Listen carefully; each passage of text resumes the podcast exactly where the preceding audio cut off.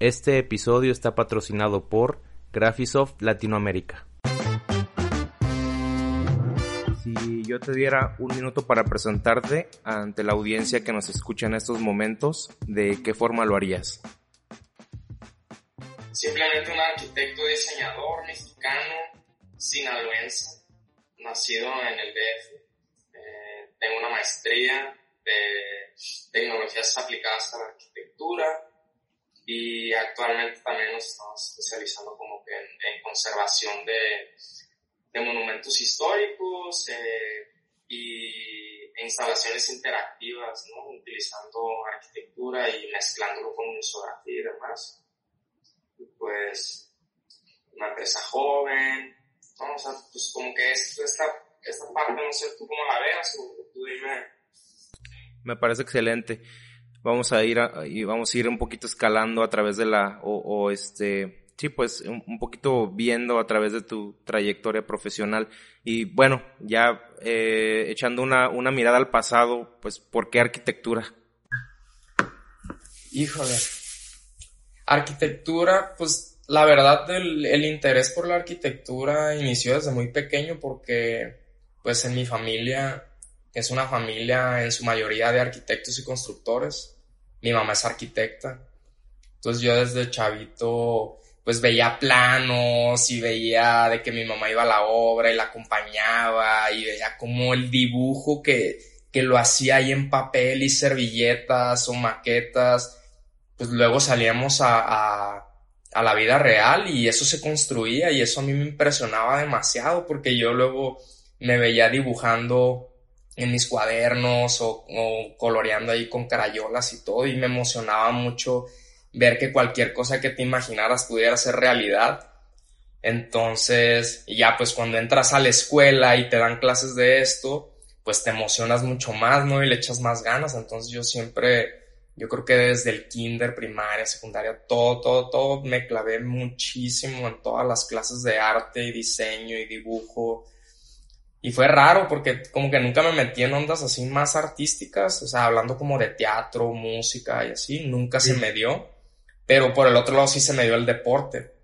Entonces como que esa competitividad y, y, esas ganas como que de mejorar y ver que con la práctica y la disciplina te ibas, eh, digamos, como que afinando esas partes pues obviamente yo tenía todos mis libros de dibujos y volteaba para atrás y veía que avanzaba, ¿no? Entonces como que eso mismo me motivaba a mí mismo para seguirle dando. Entonces por ahí creo que inició todo, todo esto. ¿Tienes alguna experiencia en particular en la que digo, me queda muy claro que, que estuviste como que eh, envuelto en ese tipo de, pues de vivencias, ¿no? El visitar proyectos, no sé si qué tipo de proyectos visitaste, algo que te haya como que en, algo que te haya marcado o que te haya hecho el, estar más seguro de seguir un, camino profesional como arquitecto? No sé, creo que algo que a mí me emocionaba mucho, te digo, eran los dibujos. Era la calidad y el nivel de detalle de los dibujos. Entonces, te digo, gracias a Dios que tuve, que tuve esta oportunidad con mis, con mis papás y con mis mamás, de que les gustaba mucho llevarnos de viaje, llevarnos a museos y así. Entonces era como que yo quiero hacer esto, ¿no? Y, quiero hacer más y me encantaba salir de la ciudad y visitar museos, eh, visitar eh, ruinas arqueológicas, edificios antiguos, como que me hacía sentir como que en otro mundo y yo me imaginaba que de grande yo podría diseñar esos espacios. Entonces también como que mucho de lo que ayudó en eso, o, que tuvo gran impacto en mí, aparte del dibujo, fueron los juguetes, Legos. O sea, los Legos yo creo que fue algo fundamental en mi vida, como que explotó la creatividad al máximo y los megablocks, o juntaba diferentes Legos, o estos también como Lego Tex, que incluían mecánica y mecatrónica, entonces, esa parte como que ya la tomé en mi adolescencia y me emocionaba mucho el tema de la tecnología. Y pues en aquel entonces, digo, el internet apenas, apenas resonaba, entonces de primos más grandes, arquitectos o que estaban en esta onda, como que veía lo que hacían y me enseñaban y yo ya iba un paso adelante o de Estados Unidos siempre como que iba alguien o iba yo y pedía juguetes como que cosas que aquí en México todavía no vendían en aquel entonces, ¿no? Porque ahorita ya con la globalización, no sé, después del Tratado de Libre Comercio que ya después en México empezamos a encontrar todo, pues ya fue un poquito más fácil, pero pero yo creo que sí, o sea, el contacto con los viajes, el contacto con la arquitectura del mundo real, el viajar, y el estar conviviendo con personas más grandes que de alguna manera estaban relacionadas con la disciplina, yo creo que eso fue lo que nutrió y explotó mi, mi interés por, por esta carrera, ¿no? ¿Cómo te fue, cómo fue para ti la experiencia universitaria? Porque, por ejemplo, eh, a pesar de que este podcast se llama Platicando con los Inges, con la palabra Inges nos referimos a, a, a, las personas ¿no? que mueven la industria de la construcción independientemente de su, de su profesión. De hecho, en la obra en la que, en la que participo ahora, pues yo soy de los, de los únicos ingenieros que hay. Hay mayoría de arquitectos. Entonces, a mí me dicen arquitecto, a mí me dicen arqui.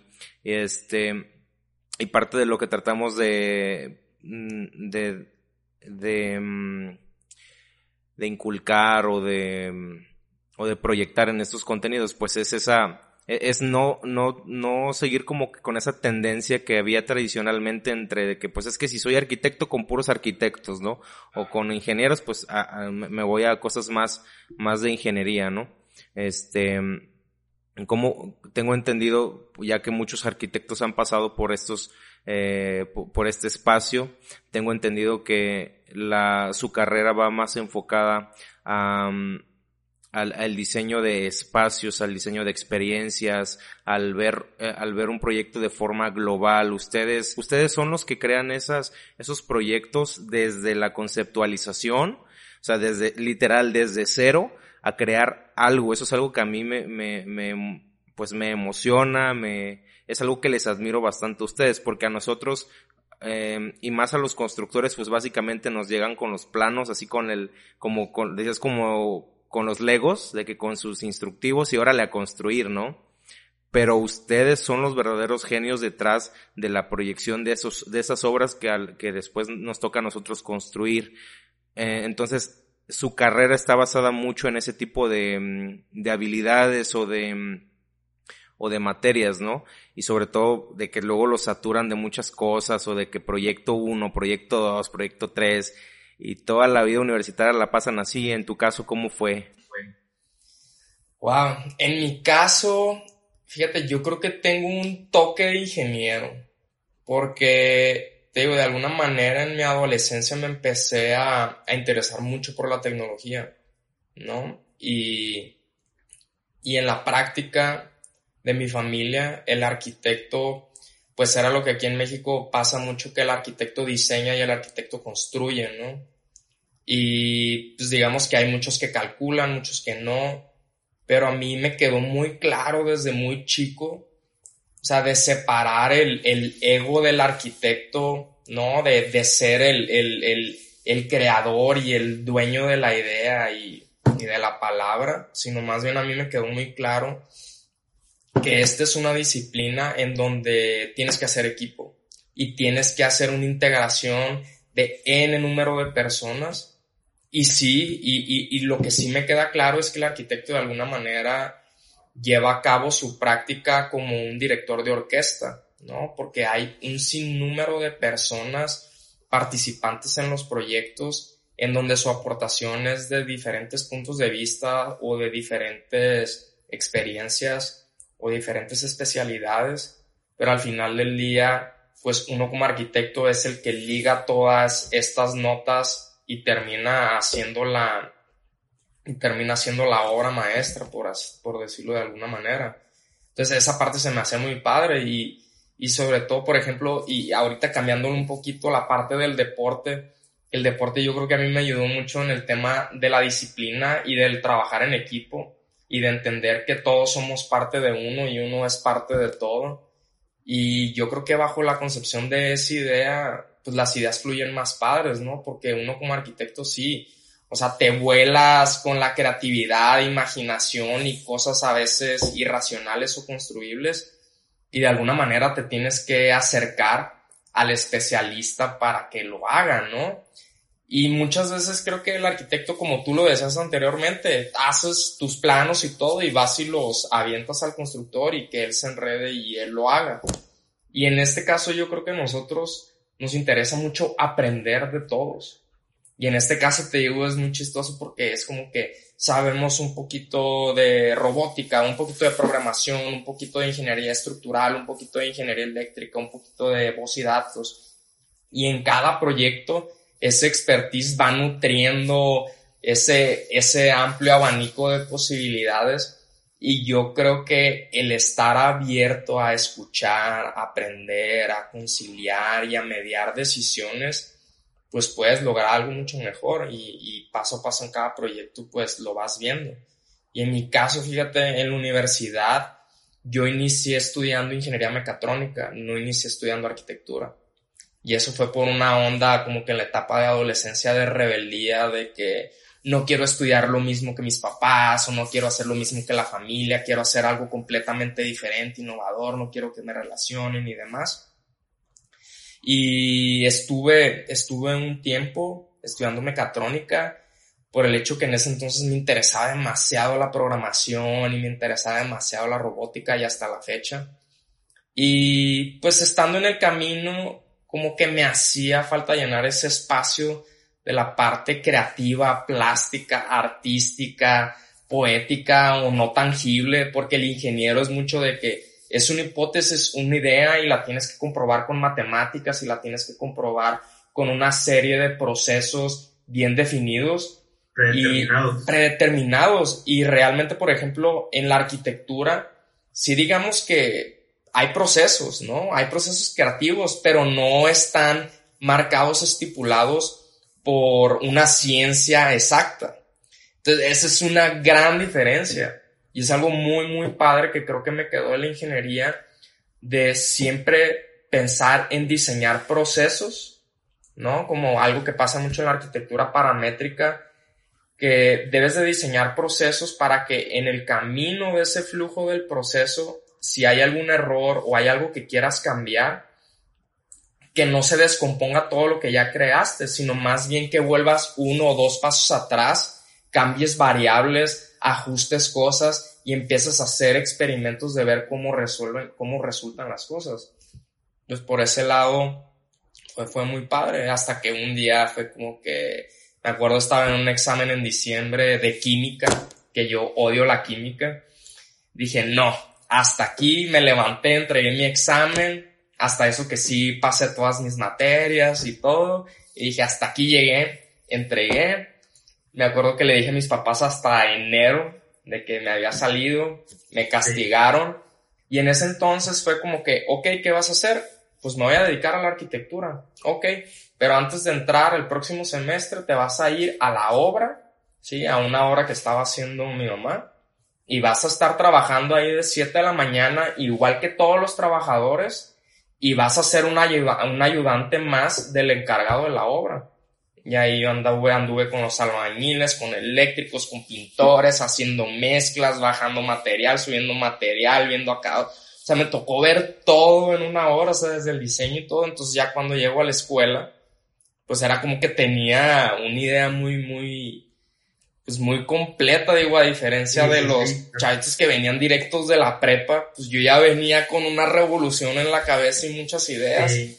Que yo llegué como un pez en el agua. Y es que, es que muchos pensamos, este, te lo comento porque yo vengo de familia de no constructores. Entonces, eh, al ser del, del el primer ingeniero de, al menos de mi nicho familiar, este, eh, me tocó pues darme topes en la cabeza al inicio al ver tantas eh, tantas cosas que se pudieron haber complementado con algo de experiencia en campo, ¿no? A mí me, afortunadamente, gracias a la universidad donde estudié, eh, me obligaron de cierta manera a tocar puertas en empresas para dar servicio social y, y prácticas profesionales desde primer semestre. Entonces, de alguna manera, pues me fui eh, envolviendo un poquito más en este mundillo de la construcción y entiendo ese proceso en el que vas retroalimentándote, vas viendo lo que, eh, lo que vas aprendiendo en la universidad, lo que te tratan de explicar y lo vas hilando con cosas que ves en, en, en, pues en el proceso, ¿no? En, en la vida real.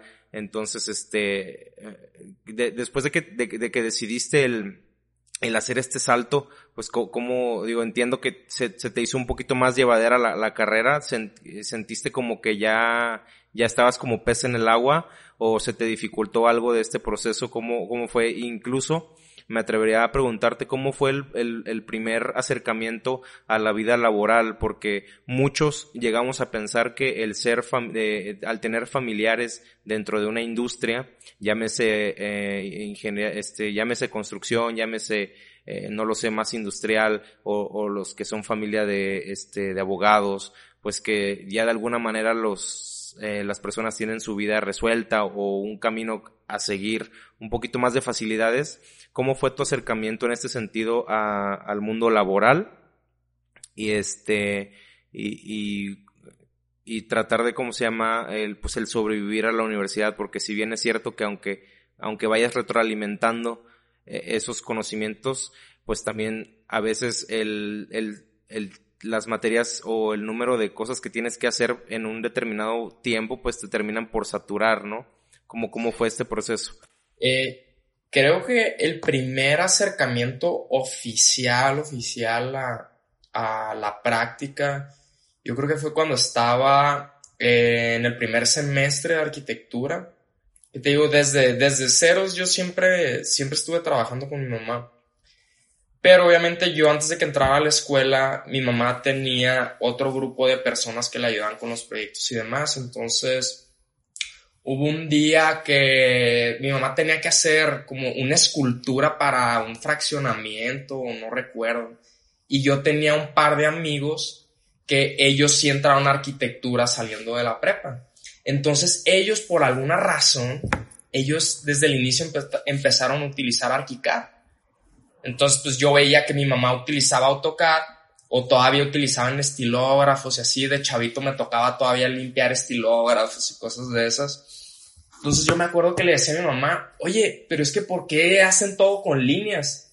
Si está este programa que todo es en 3D y te mueves y lo ves sin materiales, y haces el render, y la luz y la sombra y te imaginas y todo esto. Y me dice mi mamá, bueno, pues háblale a tus amigos, vengan y si lo pueden hacer, aviéntenselo ustedes. Pues va, y así empezamos un proyecto y en aquel entonces mi mamá hacía pura obra civil y poco a poco fue como diciendo mi mamá, ok, vamos haciendo diseños, vamos haciendo casas, vamos haciendo otras cosas.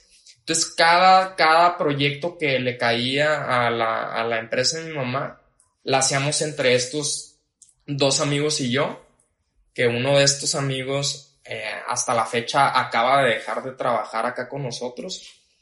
Y pues por ahí empezó toda la carrera estuvimos trabajando, pero trabajando bajo comisiones, ¿no? Bajo proyectos en específico.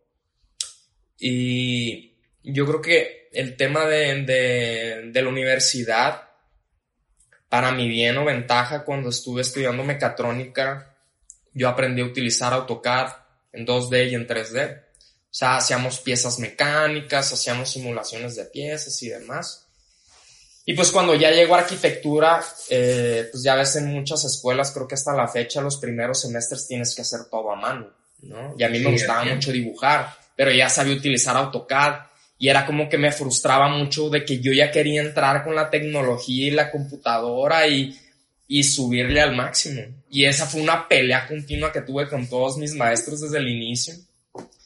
Y... Porque tú, ya, porque tú ya querías utilizar herramientas tecnológicas que te facilitaron. Exacto. Sí, sí, sí. o sea, yo no estaba opuesto a la vieja escuela y aprender la técnica del dibujo, al contrario. Entonces yo lo que empezaba a hacer muchas veces era la típica de hacer planos en computadora, imprimirlos, calcarlos o dibujarlos o colorearlos, a dar efectos en el dibujo. Entonces yo desde el inicio estuve entregando mis proyectos así, desde el inicio y te digo, fue muy divertido. Fue muy divertido desde el día uno. Nunca me sentí perdido, al contrario. Siempre creo que hacía de más. Y gracias al uso de ArchiCAD, la verdad, yo creo que nunca me desvelé en la escuela. O sea, siempre fui muy aplicado de me metía y de volada modelaba todo y hacía cortes, secciones, alzado 3D y todo esto. Y al inicio los maestros me odiaban o mis compañeros me odiaban. Porque pues en aquel entonces te estoy hablando hace nueve años. O sea, sí la herramienta tiene más de veintitantos años, pero en aquel entonces no era tan comercial o no era tan públicamente conocido. Entonces poco a poco como que lo fui incorporando y fue más la frustración de el no ser tan bien aceptado por la vieja escuela o maestros que habían sido educados con, con otras metodologías. Y fue eso, ¿no? Fue más el choque de generaciones y el cambio tecnológico y, y la manera de hacer las cosas o, de reproducir la arquitectura. Yo creo que eso fue más el choque que tuve. Fuera de eso, todo fue padrísimo en la universidad, lo disfruté demasiado. O sea, nunca sentí que trabajé, nunca, o sea, yo todo el tiempo me divertí, todo el tiempo me divertí. Después de este episodio todos van a ir corriendo a, a utilizar el ArchiCAD y, y, este, y metodologías, eh, pues BIM, ¿no? Que ahora está integrado mucho el, el tema BIM.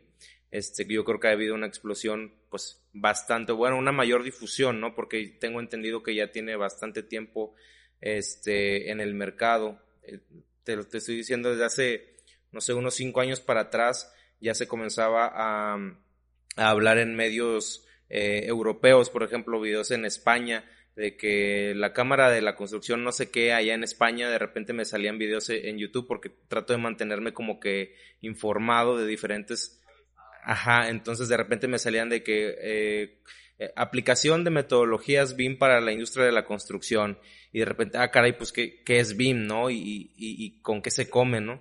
Este, y ya como que ya en esos años ya comenzaban a aplicarse con más, con más rigor, ¿no? En la industria. Y, por ejemplo, ¿cuál fue tu primer acercamiento laboral eh, en la industria?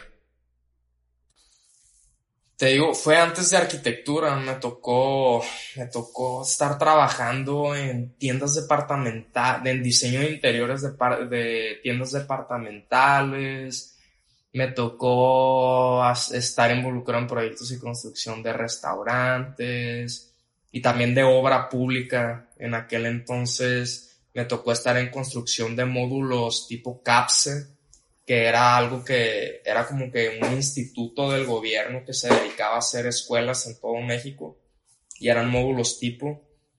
Y ahí, ahí fue la experiencia yo creo que más, más interesante ligada a la construcción y a la, y a la ingeniería porque me tocó ver desde la cimentación, la topografía, armados, muros de concreto armado, aparentes, todo eso. Y te digo, estamos hablando que eso sucedió hace más de 12 años, yo creo, hace ratito, o sea, justo entrando a la escuela. Y cuéntame un poquito más de, pues de tu maestría, este, veo que, que estudiaste un máster y, y pues también tienes, este, eres pues, socio de, de un, despacho de, de un despacho de arquitectura. ¿Podrías contar un poquito más sobre, sobre eso? Sí, pues te digo, eh, es, ese interés por la tecnología y el buscar qué más hay, que lo tuve desde hace muchísimos años, desde que, desde que entré a la maestría, o perdón, desde que entré a la universidad, eh, pues yo quería estudiar en ciertas escuelas y por diferentes circunstancias eh, me quedé estudiando en, en Sinaloa, pero fue como que un acuerdo con mis papás de que, ok, terminando la escuela, buscas y te vas a donde quieras. Y yo tenía la idea de como escuelas de, de tecnologías aplicadas a la arquitectura, no sé, volteé a ver al MIT, volteé a ver a la Architectural Association de Londres y también a SciArc en Los Ángeles. Entonces como que tenía estas tres escuelas en la mira. Entonces cuando yo terminé la maestría, oh, perdón, la universidad, me vine acá a la Ciudad de México a empezar a trabajar y aquí trabajé en un despacho que se llamaba AT103, que era de Julia Mezcua y Francisco Pardo. Y pues trabajando ahí con ellos y platicando este interés por la maestría, pues ellos habían estudiado también fuera de México y me recomendaron mucho SciArc, que está en Los Ángeles. Creo que Julio por ahí había estudiado ahí y pues me recomendaron, eh, conseguí una beca ahí y pues yo creo que por la cercanía y por la beca y porque de alguna manera esta escuela sí era muy tecnológica, pero también estaba muy enfocada en el estado del arte y, y en temas más, más plásticos, más especulativos. Entonces por eso decidí irme a, a a Los Ángeles. Y también porque como la había fundado este, eh, eh, ¿cómo se llama este arquitecto de Morphosis? Se me fue el nombre. Yo creo que ahí lo vamos a cortar porque ya valió madre. Tom Main, ¿no? Decidirme a Los Ángeles también porque SciArc fue fundada por Tom Main, Frank Gehry y toda esta serie de arquitectos de California como que vinieron a hacer un cambio disruptivo en la arquitectura después de los años 90. Y pues te digo, conseguí la beca y dije, pues vámonos. Y pues me fui a Los Ángeles. Me fui a Los Ángeles y allá iba por dos años. Me terminé quedando cuatro. Y durante ese tiempo, después de la escuela, me, me invitaron a dar clases en la misma universidad. Entonces estuve dando clases del, eh, como asistente de diseño de Tom Wiscombe. Di clases en, en, en licenciatura, di clases en maestría. Y después del primer semestre que di, me ofrecieron dar una clase de estudios visuales y ahí yo hice mis propias locuras ya experimentando ahí, lo cual hasta ahorita no, no me la creo. Y después de ahí me quedé a trabajar en dos oficinas por allá, ya viendo las metodologías y toda la tecnología que, que buscábamos aplicados en proyectos internacionales de gran escala. Y pues fue algo que me sacudió y me movió y me, me cambió el mundo por completo. Y durante ese proceso de esos cuatro años viviendo en el extranjero, en esta escuela conocí a quien es mi socio el día de hoy. Él estaba haciendo otra maestría, yo estaba en una, en una maestría que se llama eh, Tecnologías Emergentes eh, Visuales y Media. Y mi, y mi socio Anuar, él estudió el máster en arquitectura. Entonces tuvimos algunas clases en común, hicimos equipo, nos llevamos muy bien. Éramos tres mexicanos en toda la escuela, de 500 alumnos éramos tres mexicanos. Y pues hicimos muy buena relación. Y estando en Los Ángeles empezamos a hacer un par de concursos internacionales que no ganamos. Eh, y después un amigo nos invitó a, hacer un pabellón y una galería de arte, que el pabellón no se desarrolló, pero la galería de arte sí. Y estando allá en Los Ángeles, eh, pues hicimos un, portafolio, hicimos una página internet y dijimos, puta, pues vamos buscando, vamos buscando clientes y empezamos a, hablarle a medio mundo, amigos, tíos, conocidos, a tocar puertas, a pedir entrevistas. Entonces, desde que estábamos en Los Ángeles, conseguimos varias entrevistas y presentaciones acá en México, en diferentes instituciones, tanto privadas como gubernamentales. Y así fue como conseguimos nuestro, diría nuestro primer proyecto, que de alguna manera, estando en Los Ángeles, no habíamos conseguido nada concreto, pero sí cosas muy, muy posibles. Entonces yo tomé el riesgo de dejar todo allá, dejar mi trabajo, dejar todo lo que ya había avanzado, posiblemente conseguir una residencia y hacer carrera allá. Dije, no, yo siempre estoy con la idea de volver a México y regresar y, y como que poner un granito de arena, digamos, en, en la exploración de la tecnología aplicada a la arquitectura en el país, que pues obviamente sabemos que sí hay un amplio, un amplio diferencia entre lo que sucede en países desarrollados y lo que sucede aquí. Y pues mi idea siempre fue tropicalizar esto y aplicarlo acá. Y pues así fue como, como caímos acá de vuelta a México. Y algo muy importante que no mencioné es que también yo fui acreedor a una beca con ACIT, que ahora pues creo que ya no existen. Y eso también fue gran parte de la ayuda que me dio para poderme ir al extranjero. Y una de las condiciones del CONACIT es que te dan un año, te dan un año para que como que descanses, hagas lo que tengas que hacer y de alguna manera vuelvas al país y como que des algo a cambio, ¿no? Entonces de alguna manera como que nunca sentí esa obligación, era como que ya estaba esa semillita en mí y fue cuando volvimos y aquí estamos. Sí, sí, tratando de contrarrestar esa famosa fuga de cerebros, ¿no? que, es un problema que pues, eh, sucede todavía en el, en el país, ¿no? que este, esos profesionistas se van al extranjero y pues, ya no vuelven, ya no vuelven. hacen carrera fuera del país. Este, de alguna manera es aplaudible la decisión de volver y contribuir, como dices, eh, con tu granito de arena a, a, este país preciosísimo este, en el cual vivimos. Y, y por ejemplo, ¿qué ventajas eh, representó para ti y para tus proyectos el utilizar el, el, programa ArchiCAD eh, por sobre una eh, industria que, que, pues tradicionalmente eh, se utilizaba o, se trabajaba o se trabaja todavía con, con pues como la vieja escuela, ¿no? Con, con metodologías CAD y un poquito de em, o con una falta de optimización en, pues, en los procesos, ¿no? ¿Cómo, ¿Cómo, fue o qué ventajas eh, les, le viste el aplicar esa tecnología o esos metodologías de trabajo que, que veías en el extranjero aquí en México?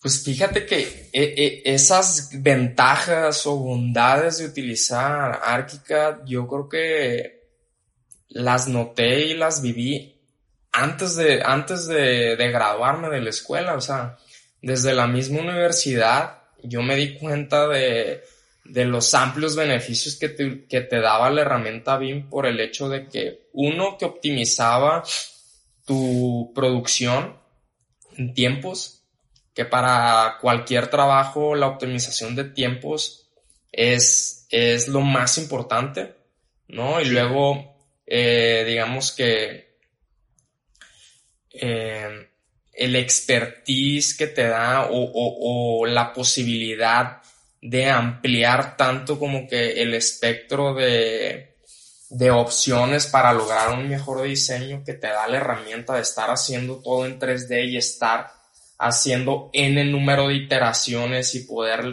eh, eh, podérselas enseñar al cliente y, y mostrarle cómo van a quedar las cosas, pues yo creo que desde el día uno lo vi. El tema, el choque yo creo que en el extranjero cuando lo viví fue el tema de integrar muchísimas ingenierías a un mismo proyecto. O sea, de ver cómo podías ligar el proyecto de estructuras, el proyecto de instalaciones eléctricas, hidrosanitarias, voz y datos, control de acceso, bla, bla, bla.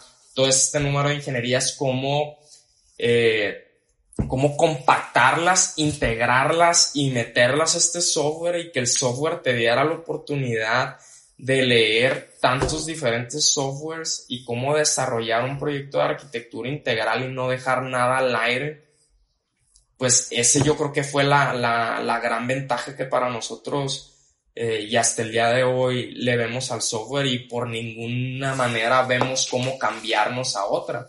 Y digo, aún así que hay tantas opciones en el mercado, ¿no? Que sabemos que hay una competencia muy clara de, de, de otras marcas, pero realmente Archicad es la que es mucho más flexible, más amigable, realmente cada año se está actualizando, eh, pues de una manera muy potente, o sea, con cambios que realmente benefician al diseñador y al arquitecto. Y no nada más al diseñador, al arquitecto, sino también al empresario. Porque aquí también es el tema del empresario. Si tú como empresario no cumples en tiempos, en costos, en calidades, aunque seas el mejor diseñador del mundo, tengas las mejores ideas, pues todo se viene abajo. Y esa es la gran ventaja, que el, el, software es de alguna manera paramétrico o nosotros hemos logrado hacerlo paramétrico en el sentido de que si yo tengo un muro de concreto y el cliente me pide que lo haga más corto, pues en ese momento yo ya tengo un, yo ya tengo un presupuesto actualizado, ¿sabes? Entonces eso nos ahorra muchísimo tiempo. Entonces por ahí yo creo que va el tema de, de, de las ventajas de sí utilizar este software. Por ejemplo, una, esta, esta pregunta se me hace súper interesante eh, y va un poquito más enfocada al tema de urbanismo. Ahí te va. Eh, yo he notado que, por ejemplo, en esta ciudad en pleno crecimiento, pues obviamente, eh, como me han contado que antes, pues no había, digo, 10 años, 15 años para atrás, pues no había tanto crecimiento vertical. Ahora como todos los, como ya pasó el proceso en el que todas las viviendas, todas la, pues literal la urbanización, la mancha urbana creció hacia, hacia los extremos, prácticamente se hizo este, este concepto del anillo, eh, ¿cómo se llama? ¿Cómo le llaman ustedes? Un, como un anillo periférico, pero literal que, que mm, como que hay mucha división de, clases sociales, como que como que las como que las como que toda la digamos todo el flujo económico se, se vive en el centro de, de, la ciudad y a los extremos pues se van como que rezagando eh, el pues digamos el tipo de vida también no y el tipo de, de arquitectura y demás. Entonces ahora en el centro de Monterrey yo he visto edificios en cada esquina y hay mucha, hay mucha construcción vertical y demás y es, y obedece precisamente a la falta de espacios. y tú vas a, a, zonas en las que, pues hay, son zonas habitacionales y hay de repente, em, pues sitios libres para construir y, y, o sea, de que no hay construcción y literal es o una o es un terreno que, que no se vende, o sea, literal, he visto más letreros de este terreno no se vende que, que de ventas y es más, abundan más las rentas que las ventas de terrenos, ¿no?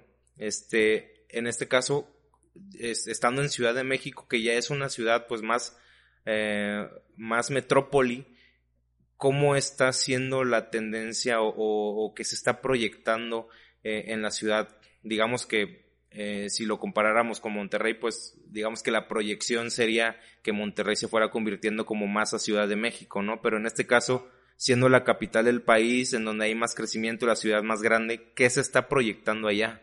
¿O cómo ves la tendencia? Pues mira, en temas de urbanismo, yo no soy especialista, sin embargo tengo mis puntos de vista y creo que la Ciudad de México no es un ejemplo a seguir, mas sí es un ejemplo a qué no se debe hacer y qué sí se debe hacer, ¿no? Específicamente porque sabemos que la mayoría de las ciudades en México y sobre todo estas, las grandes urbes, han tenido un crecimiento orgánico, ¿no? Un crecimiento no planeado, que técnicamente se supone que hay planes de desarrollo, ¿no? Donde se determina cuáles van a ser las zonas que se van a, que se van a explotar para que la ciudad crezca y demás. Pero lo que pasa en todo el país es este problema de la especulación del suelo, ¿no? Que lo que dices tú, estas, estas colonias, ¿no? O estas ciudades satélites que se empiezan a asentar en las afueras de la ciudad, ¿no? Una, porque es muy, o sea, la diferencia de, del tema económico es muy amplio, ¿no? En el país lo sabemos. Los porcentajes son, son increíblemente feos. Entonces, por ese hecho, hay esa tendencia a que haya asentamientos irregulares y demás en la periferia.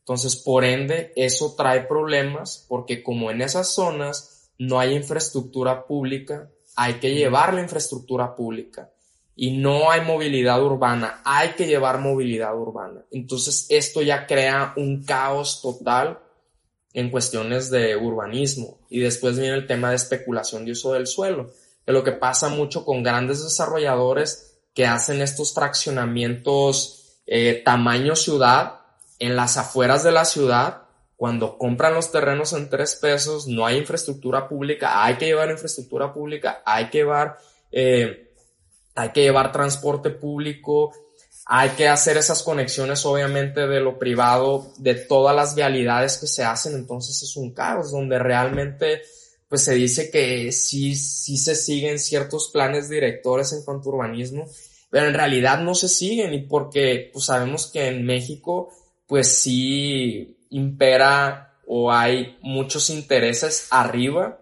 de lo que, digamos, los estudiosos del urbanismo, de la arquitectura y demás especialistas de ciudad saben estrategias que hay que tomar para hacerlas.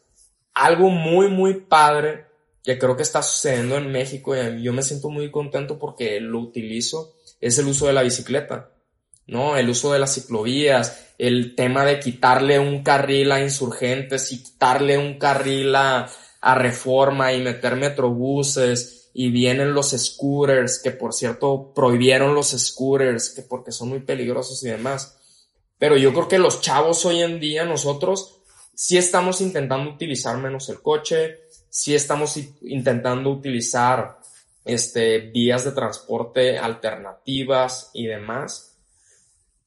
Pero te digo, no soy especialista en urbanismo. Estos son problemas que los lees día a día de especialistas y yo creo que, y esto pasa en toda Latinoamérica, es un tema en Latinoamérica y en Estados Unidos que dice pensamos que son las ciudades planeadas perfectas, la ciudad de, de del, del, del modernismo, que todo viene desde Le Corbusier y obviamente se ha venido transformando en donde están estos amplios freeways y demás pero al final del día esas ciudades fueron diseñadas para los coches, no fueron diseñados para los seres humanos. Y hoy en día es un descontrol. Entonces yo creo que una de las soluciones y una de las estrategias hoy en día como está la tecnología, pues es hacer uso de herramientas paramétricas, hacer uso de inteligencia artificial, de análisis de data, porque realmente esto pues es muy difícil de entender para el cerebro humano, tanta información, tanta data en una red tan complicada de entender, en donde yo creo que sí deberíamos de dejarle un poquito eh, más de espacio a la tecnología para que nos dé respuestas. Pero al final del día sabemos, hay n número de posibilidades para dar eh, respuestas a estos problemas, pero pues el problema realmente, como decimos, todos nos quejamos del gobierno, pues sí, yo también le he hecho la culpa al gobierno, pero pues también es la educación y es pues, lo que llevamos cada uno de los ciudadanos, ¿no? El día a día, del no tirar basura, no cruzarte el semáforo, darle el paso a las personas en el peatón, hacer altos, no utilizar el coche, utilizar transporte público, transporte alternativo, eh, Obviamente, pues que se respete el uso de suelo y demás. O sea, es, es yo creo que algo súper, súper complejo, pero muy, muy interesante. Y por ejemplo, ahorita tocando el tema de, de, digo, yo sé que hemos hablado bastante del uso de tecnología en este episodio. Eh, mi interés con el tema de, del uso de la tecnología es, es básicamente el poder aplicar la tecnología en la ejecución de los proyectos. He tenido, eh, como te comentaba, he tenido aquí en, en, el podcast a bastantes arquitectos, a especialistas eh, que ya hoy en día utilizan eh, ese tipo de herramientas, el programa ArchiCAD, para poder planear, para poder proyectar sus obras. Y me comentan que también en el área, digo, esto es desde el área de la planeación de la proyección, el hacer los proyectos ejecutivos, proyectos más Em, más detallados, proyectos más económicos, más optimizados y pensando en, en, precisamente en todas las etapas de la, de la obra, ¿no? No nada más desde que este, ahí, ahí te van esta, digamos, como un predimensionamiento o un, o un anteproyecto, ¿no? Como, como suele pasar todavía.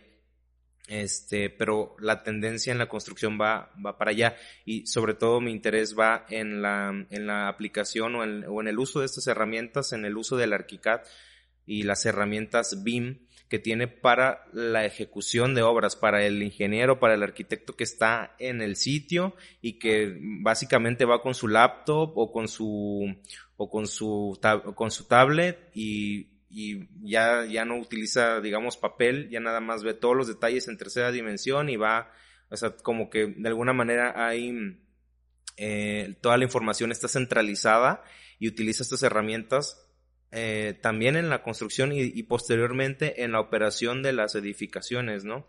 Por ejemplo, em, se ha comentado que además de optimizar pues tal cual lo que es la naturaleza del proyecto, se optimizan los tiempos de elaboración de, lo, que son todas las papelerías, ¿no? Todas las partes del proyecto, que si fachadas, que si cortes, que si bla, bla, bla. En tu caso, ¿qué tanto tiempo te lleva el, desde el conceptualizar un proyecto y tenerlo básicamente ya para entregarlo al cliente, que yo sé que a, veces este, mm, no es como que una entrega definitiva porque los proyectos están vivos, o sea, son, son entes vivientes desde que se desde que se entrega el proyecto al cliente y desde y, comienza la construcción y siempre va cambiando, ¿no? Pero por ejemplo, ¿cuánto tiempo te lleva eh, lo que la parte que te toca, que es este el entregar los proyectos ejecutivos? Yo creo que lo más padre de la herramienta que es el cómo comunicar como diseñador al constructor que se ejecute precisamente lo que proyectaste. Yo creo que ese es uno de los principales, eh, digamos, puntos que el arquitecto quiere cumplir, ¿no? Que se haga como se proyectó. Entonces, como ArchiCAD te deja georreferenciar todo lo que estás haciendo en tres dimensiones, no nada más en 2D. O sea, sea cual sea la complejidad de la geometría que desarrolles, la puedes llevar al sitio. Entonces, nosotros ya hemos comprobado, por ejemplo, de entregar modelos a nuestros topógrafos, ir al sitio y, como bien dices, sin planos, empezar a tirar y a trazar todo el proyecto sin un plano. Todo desde la herramienta digital. Entonces yo ya no me preocupo por nada, o sea, tal cual como salen las cosas del software y la toman los ingenieros en sitio, es tal cual donde se trazan las estructuras. Entonces desde ahí pues es muy eficiente en términos de ejecución, en términos de tiempos y demás. Por ejemplo, eh, en las últimas, en los últimos proyectos que hemos eh, construido o llevado a la dirección arquitectónica en los últimos tres años, te puedo decir que en ninguno de ellos nos hemos excedido más de un 2%, 3% de lo que estaba destinado desde un inicio, ¿no? Y esos porcentajes que se han excedido han sido por la volatilidad del mercado, del precio del acero, del precio del concreto o de cosas que son importadas y demás. Eso es como que lo que ha venido a afectar a los proyectos, pero es algo increíble que por gracias al uso de la tecnología, pues sí puedes cumplir en tiempos, en calidad y en, y en efectividad de presupuestos, ¿no? Que al cliente es lo primero, o sea, el cliente es lo que le enseñas es lo que quiere ver en la realidad y que le cueste lo que le dijiste en el día uno, ¿no?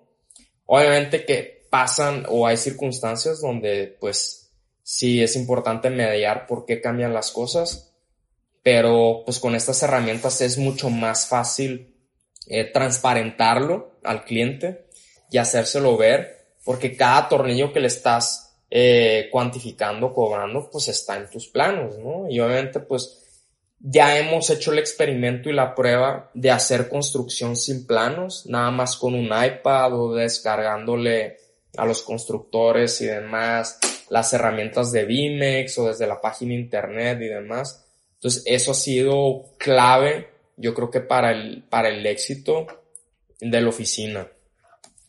En el tiempo de producciones de proyecto, eh, pues sí, sí se hace más corto el proceso, pero no diría que era más corto que antes. Más bien diría que ahora, como tú bien lo, lo decías, lo detallas más, ¿sí? Y hay menos, menos probabilidades de dudas o errores durante la ejecución. Esa es la gran diferencia. La primera. La segunda que yo creo que también es es súper, súper importante de, de, de los tiempos, es que te da, te da más espacio y tiempo para diseñar, para iterar. ¿Por qué? Porque algo que pasa en México es que todo es para antier, ¿no? Y la labor del proyectista está muy mal valorada. ¿No? La típica de que si te doy la obra, no me cobras el proyecto y estos temas que ya todos no sabemos que suceden aquí en México, ¿no? Entonces, que creemos que eso ha venido a, pues a demeritar mucho la profesión, a quitarle mucho esa parte poética a la arquitectura y al diseño, porque al final del día todos somos, contribuimos en construir una mejor ciudad, una ciudad más sustentable, no más estética, eh, que pues albergue a la comunidad y, y, que, y que la misma arquitectura explote, eh, pues de cómo, cómo, pues cómo la sociedad experimenta, cómo la viven, ¿no? Entonces, por ese lado, te digo, gracias a ArchiCAD sí te da muchas ventajas de poder iterar muchos diseños hasta optimizarlos y al mismo tiempo vas haciendo el proyecto ejecutivo. Entonces, al final del día, sí hay una, creo que sí hay una gran diferencia entre las oficinas que utilizan BIM y las que no. Pero ojo, hay muchísima, y digo, ojo porque no quiere decir que el que, el que no utilice BIM está mal. Porque si nos vamos a épocas atrás desde arquitectura clásica, el renacimiento y demás, ves estos monumentos perfectos y detallados y demás. O sea, y no puedes decir, de que si no usas tecnología no, no sale bien. El tema aquí es cómo el mercado y cómo ese aceleramiento en el mercado de que todo es para ayer, pues hace que los proyectos no salgan maduros, no se detallen y demás. Pero pues la herramienta bien te sirve para, para poder especular más en cuestiones de diseño, para salirte de la caja, no hacer lo mismo que todos, experimentar más, evaluar mejor los contextos, hacer n número de simulaciones energéticas, solares, sombras, de radiación, eh, de comportamiento, comportamientos de flujos de aire. O sea, hay muchísimas otras variables que puedes explorar por el uso de la tecnología, que en cambio, si lo haces bajo la metodología de la vieja escuela, dibujando todo en 2D, pues no puedes explorar muchas de estas cosas en el mismo tiempo que en BIM si las puedes hacer. ¿Cuál ha sido de los proyectos que más te han marcado o alguna situación en tu trayectoria profesional que haya marcado un antes o un después que digas, híjole, que recuerdes esa situación o ese proyecto o incluso una conversación con alguien, alguien que te haya dicho una cosa que digas, híjole, eso nunca se me va a olvidar este, relacionado con, con tu profesión? Wow, e, está, está muy complicada esa pregunta porque hay muchas, muchas de esas. Yo creo que la dividiría en dos. Una, el proyecto que más nos ha marcado, diseñado por nosotros y dirigido por nosotros, y experiencias fuera de nuestra práctica. Yo creo que el proyecto ahorita mi, mi, mi preferido, mi favorito, el que más he disfrutado fue un pabellón que constru bueno, que diseñamos para el Museo Universum del UNAM, que es Museo de las Ciencias y la Tecnología.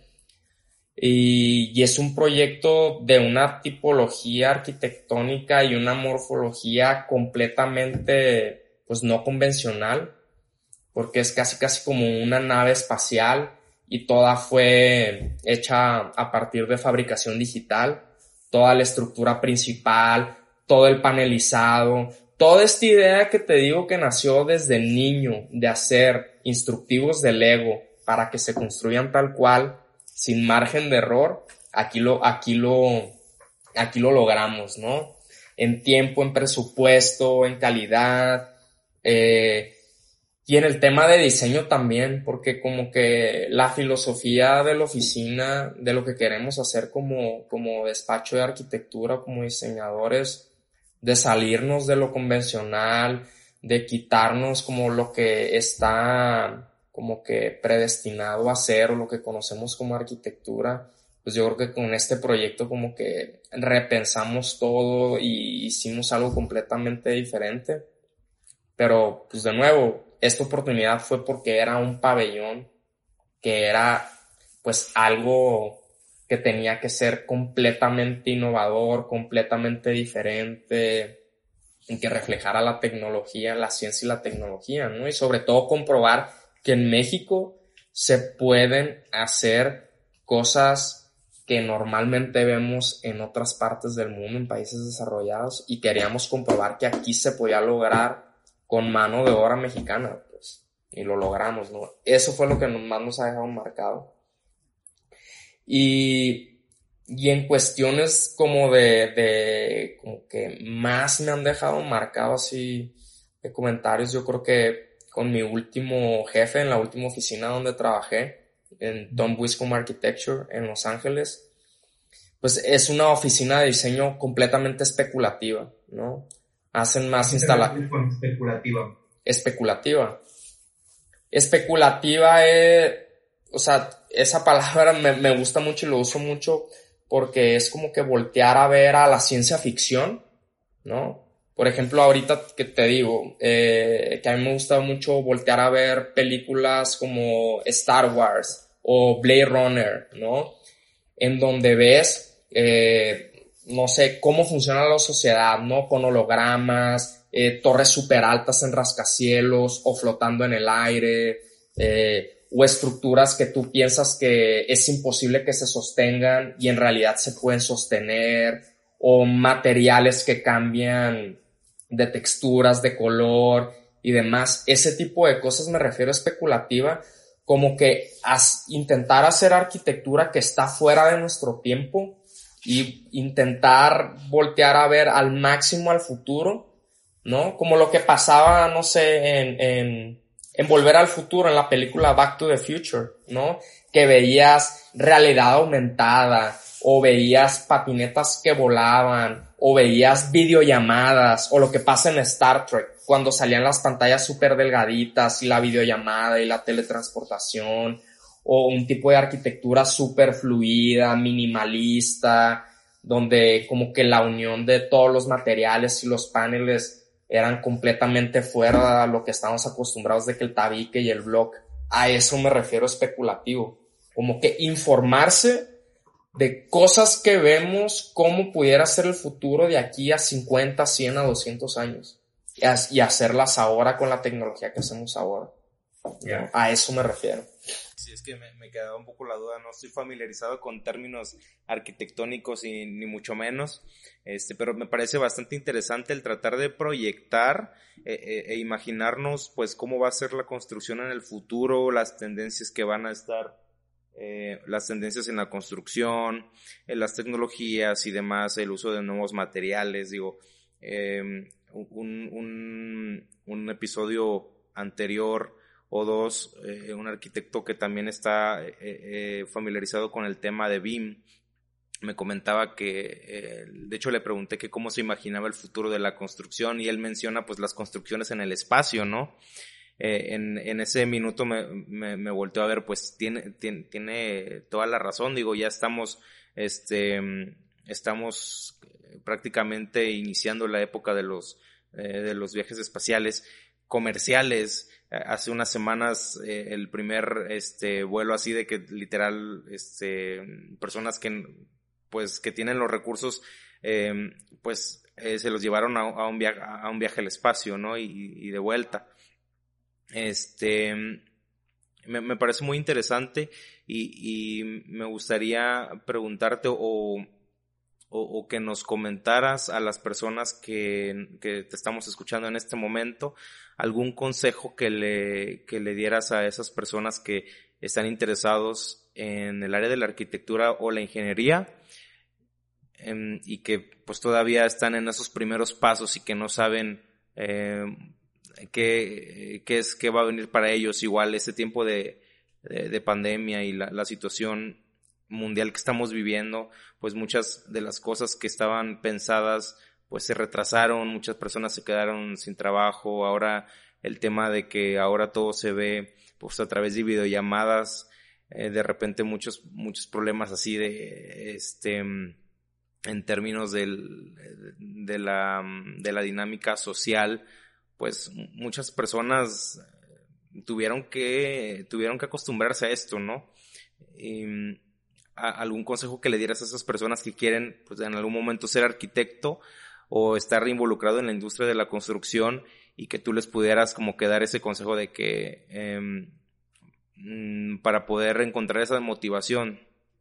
Pues mira, con ese gran problema de la pandemia que ya nos dimos cuenta que de alguna manera podemos seguir operando, o sea, si tenemos acceso a Internet, algo súper importante que yo creo que salió a la luz aquí es más que nunca visible, es la democratización de la información o la democratización de la educación o la democratización del software, ¿no? ¿Por qué? Porque antes, digamos que toda la tecnología o estos conocimientos estaban reservados para el que podía ir a ciertas escuelas, ¿no?